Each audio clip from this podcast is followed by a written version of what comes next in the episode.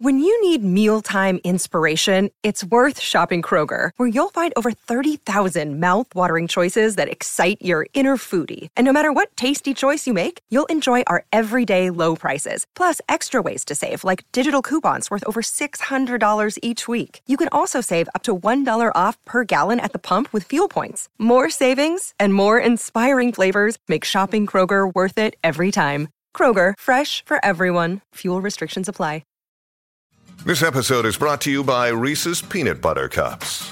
In breaking news, leading scientists worldwide are conducting experiments to determine if Reese's Peanut Butter Cups are the perfect combination of peanut butter and chocolate. However, it appears the study was inconclusive, as the scientists couldn't help but eat all the Reese's. Because when you want something sweet, you can't do better than Reese's. Find Reese's now at a store near you.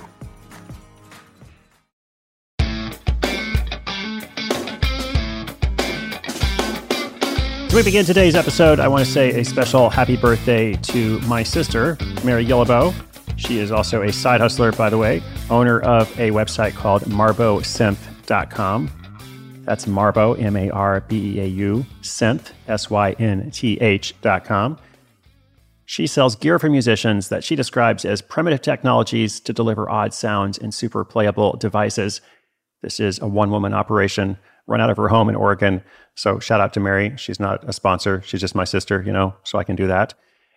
I am grateful for her. I am grateful for you, my listener. Thank you for being out there as well. And in today's story, our side hustle story of the day, when her world is turned upside down from COVID 19, a grief counselor takes a deep dive into her old hobby of baking. Suddenly, she has more inventory than she knows what to do with. So she teams up with her husband and they set out on a wistful journey. We're going to go on this wistful journey together. Counselor Cakes in the Money with Baking Biz. That's the story that's coming up after this message from our sponsor, our actual sponsor. Okay, stay tuned.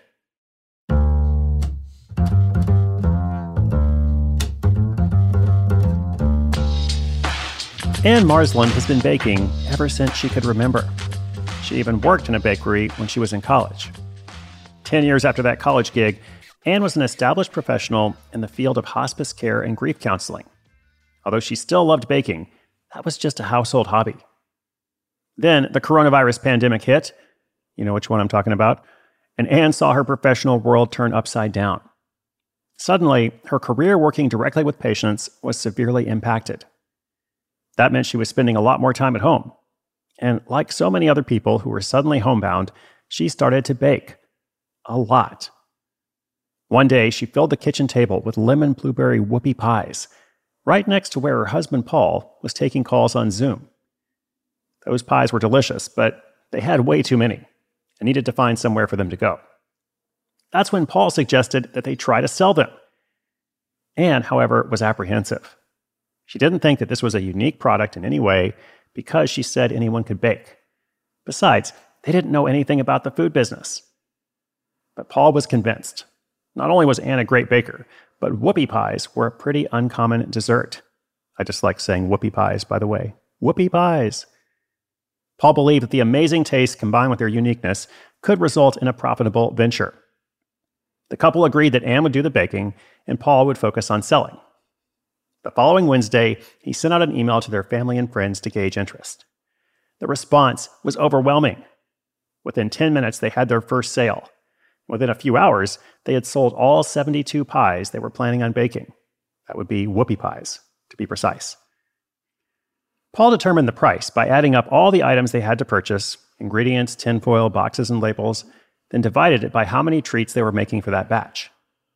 From there, he multiplied it by the quantity of treats they would fit in the box, and then multiplied that amount by four. You notice that? He's basically taking all their costs, putting them together, and then multiplying by four and that way they were getting the most bang for their bake. They made enough money to cover the less identifiable costs like marketing samples, electricity, etc., and have enough left over to profit. After that first week's blazing whoopie pie success, they tried to repeat it the following week. But guess what? Although they had some positive response, it was nowhere near the level of interest for the initial week. Bummer. Were they a one whoopie wonder?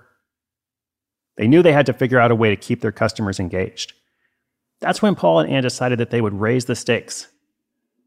From then on, they would make two different treats each week. In addition, they also expanded their products beyond whoopie pies to all kinds of other baked goods. Why not? In the end, they offered a choice of treat A, treat B, or a combination box with various surprise items every week. They were happy with this decision, especially because it allowed Anne to mix up what she was baking. But it still didn't boost sales, at least not by much. Simply put, to get more traction, they had to reach more people. First, they thought of other friends and family they could add to the email list. Soon after, Paul and Anne created social media accounts for their business. They began posting pictures of these sweet creations on Instagram, along with the link to order. Now, at that point, their ordering system consisted of a Google form where customers could place their orders, then they would be directed to a link to pay with PayPal or Venmo. Paul says that although it was low tech, it ended up being pretty efficient. Since then, they've switched to Squarespace and created a fully fledged website for their business, now called The Wistful Baker. The couple wanted the name they chose to encapsulate the warm feelings of biting into your favorite dessert. Mmm, they also liked that it was simple enough to understand, but complex enough to make people pause. Did you pause there? I just felt like I should while I was telling the story. In addition, they stopped offering those combination boxes. Why? Well, they were fun to make, but they became too much work to determine the pricing, and the couple wanted to streamline their process as much as possible. Now, around a year into their side hustle, Anne and Paul are bringing in about $800 a month from the Wistful Baker. This all comes from people who are within driving distance in their hometown of Raleigh, North Carolina. While they say it's not enough for them to change careers, the extra money has been wonderful.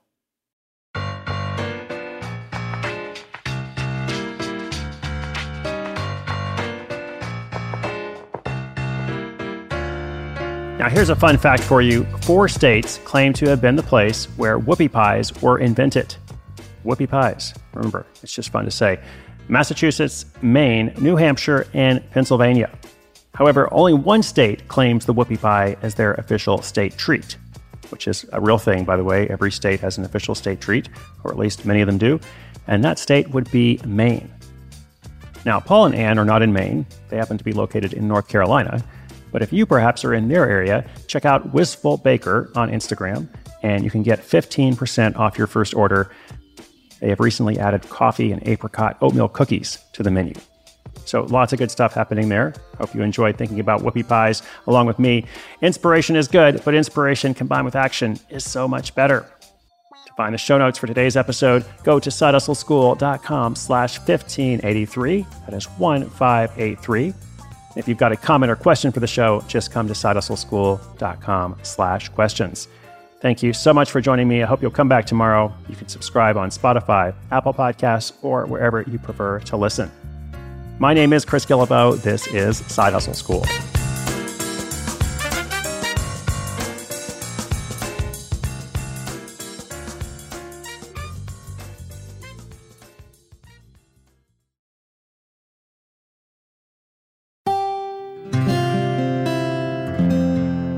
From the Onward Project.